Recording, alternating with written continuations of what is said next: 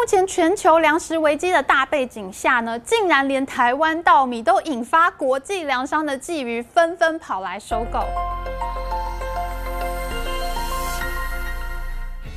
Hello，大家好，我是 Amy。全球粮食危机越演越烈，我们在去年六月的时候就做过影片，向大家预告这一次的通货膨胀会非常的严重。四月份的时候，我们还做过粮食危机特辑，叫大家呢赶快先去抢粮。不知道大家有没有跟我一样都去买小麦期货、玉米期货了呢？你有没有去抢粮呢？天呐天呐天呐！如果你还没有去抢粮的话，这集影片我们要告诉你一个最新的消息。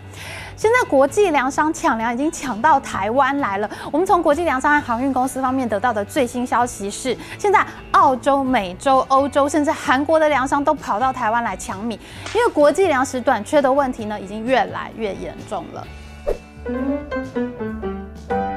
从去年我们的大牌长荣系列呢，率先报道了航运堵塞问题，先是麦当劳的薯饼奶昔缺货之后，我们很快报道了通货膨胀问题，民生用品吃喝越来越贵，接着呢就是粮食危机上演了。没想到现在抢粮的大队人马竟然杀进台湾了耶！如果你最近有看新闻的话，最近的大新闻呢就是马来西亚禁止鸡只出口，全部都要拿来先供应他们的国内市场。这下子新加坡就没有活鸡可吃了。现在整个新加坡市场上面都是冷冻鸡肉，鸡肉价格大涨百分之二十，连海南鸡饭都涨价了。可是如果新加坡的冷冻鸡肉呢也出现短缺的现象的话，那么海南鸡饭呢很快恐怕就要没有鸡了。海南鸡饭呢，其实在中国海南岛上根本就没有。海南鸡饭根本就是一个新加坡的本地美食，甚至被称为新加坡国菜。海南鸡饭没有鸡，这要怎么办呢？结果呢，新加坡人现在大排长龙，大家都去吃海南鸡饭了，因为他们就怕有一天没有鸡了，吃不到这道国菜。可是现在更严重的危机来了，海南鸡饭没有鸡就算了，可能很快呢，连饭都没有了。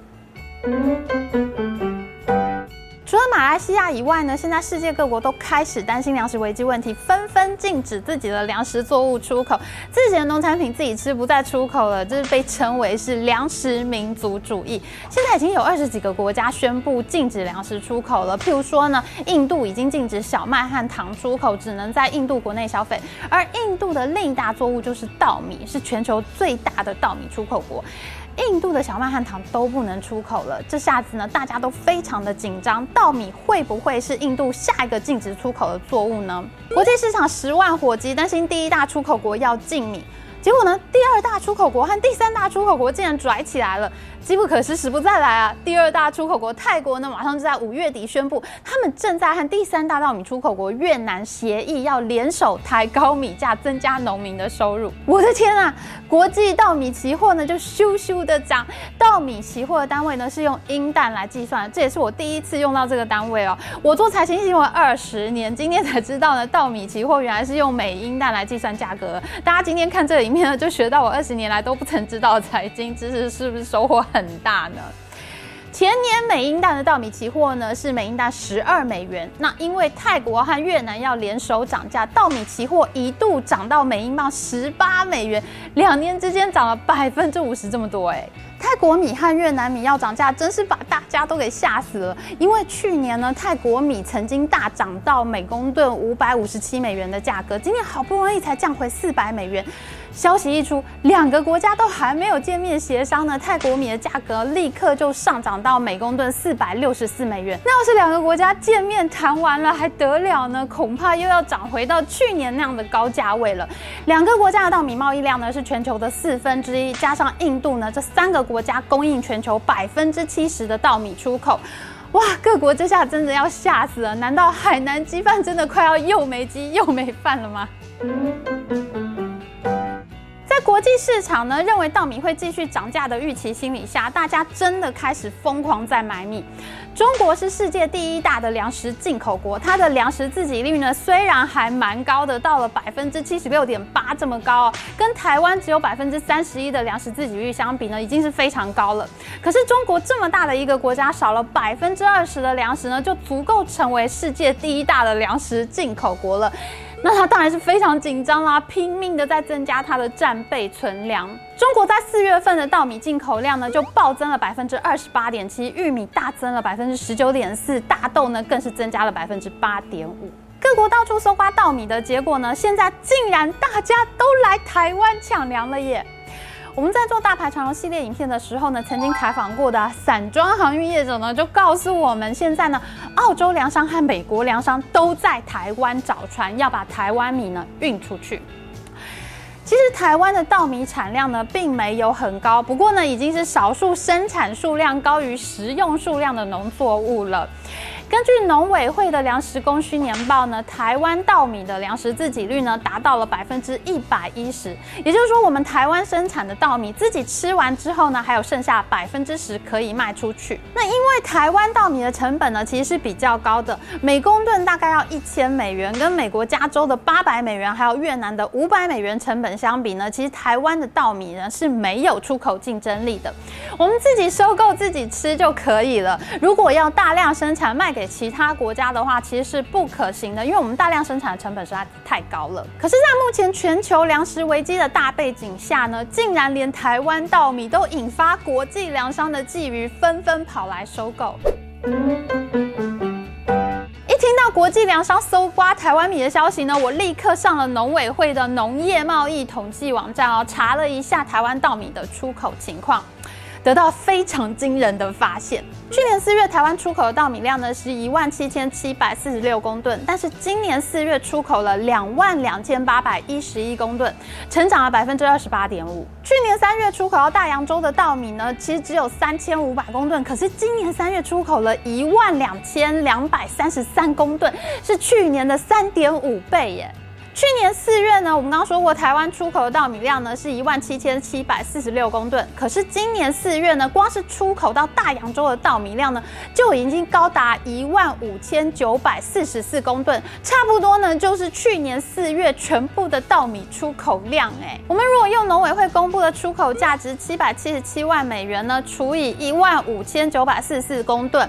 卖到大洋洲的稻米呢，每公吨是四百八十七美元。这跟我们所看到呢，泰国米现在每公吨涨价到四百六十四美元呢，已经价格是非常的接近了。如果泰国和越南呢达成了涨价协议的话呢，泰国米以前很便宜，每公吨贴近四百美元，台湾米相对是贵很多的，接近五百美元。但是现在泰国米竟然越变越贵，已经快要贵过台湾米了。这就是为什么国际粮商要赶快跑到台湾来收购稻米的原因。另一个在台湾稻米收购量大增的地区呢，是美洲。今年前三个月呢，台湾出口到美洲的稻米呢都比去年少。但是呢，到了今年四月，台湾米出口到美洲的数量是去年的二点五倍。这跟我们所听到美国粮商也在台湾抢米的情况呢是非常符合的。澳洲和美国粮商在台湾抢米呢，影响最大的是谁呢？其实他们抢到的是我们本来要卖到非洲去的米。因为呢，现在印度已经禁止小麦出口了，所以呢，很多非洲国家就说要进口更多的白米来取代小麦。譬如说呢，日经新闻就曾经报道，尼日呢将会增加白米进口来取代小麦，预计白米呢今年的进口量要增加百分之十二。本来呢，台湾有一些稻米是出口到非洲的，照理说呢，应该要增加对非洲的出口才对。可是，在国际粮商来台湾抢米的这个大背景下面呢，今年四月份出口到非洲稻米呢，只剩下去年的百分之十五了。非洲国家好可怜哦，现在吃不到台湾米了耶。我们在做散装船的航运业朋友呢，告诉我们，以前粮商的报价其实是最低的哦，因为散装船呢再送粮食是最干净的，它比再送其他铁矿砂啊、煤炭啊都干净很多。那船东呢就会觉得在米在小麦很干净啊，不会把我的船弄脏啊，所以通常粮商开出来的运价呢是比较低的，是那些呢会弄脏船只的货主呢要出高价才能够抢得到船。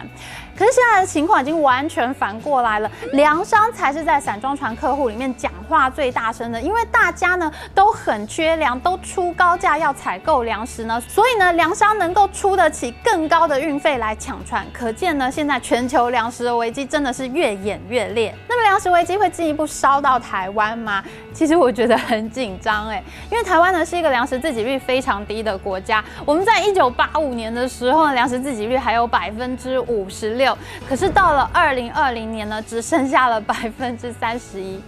其实稻米呢是非常少数在台湾的产量超过消费量的农产品。根据农委会的粮食供需年报呢，其实台湾只有水产品和鸡蛋呢这两大类是生产量超过消费量的农作物。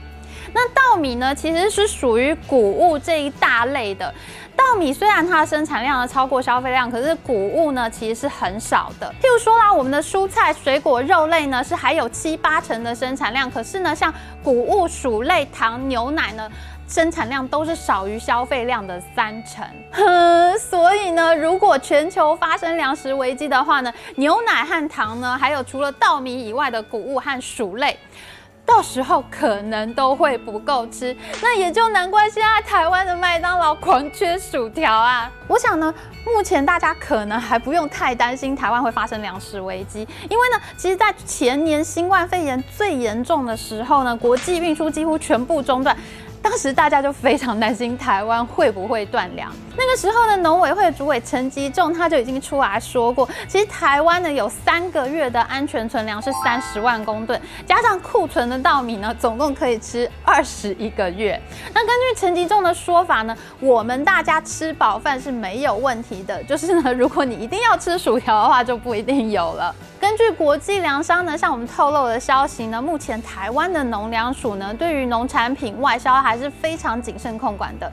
稻米呢，通常是要两年以上的存粮旧米，农粮署才会点头开放出口外销。否则新米呢，那还是会直接上市，让台湾人吃到最新的台湾米。基本上呢，我们的主食供应目前应该还是足够的。不过呢，如果粮食危机进一步恶化的话，恐怕我们台湾也需要谨慎考虑提高安全存粮水准的问题喽。好的，在先前的影片中呢，我们已经说过，这一次粮食危机呢，一方面是因为航运不通造成农业贸易的困难，加上今年开打的俄乌战争呢，因为俄罗斯和乌克兰都是全球相当重要的粮食出口国，所以呢，就更恶化了原本已经很狼狈的粮食供应链。那么这一场越演越烈的粮食危机，接下来还会有什么样的发展呢？大家是不是要每周认真追剧了啊？好，今天影片就到。到这边，喜欢我们影片呢，请记得帮我们按赞，还有记得按订阅频道加开启小铃铛。我们下次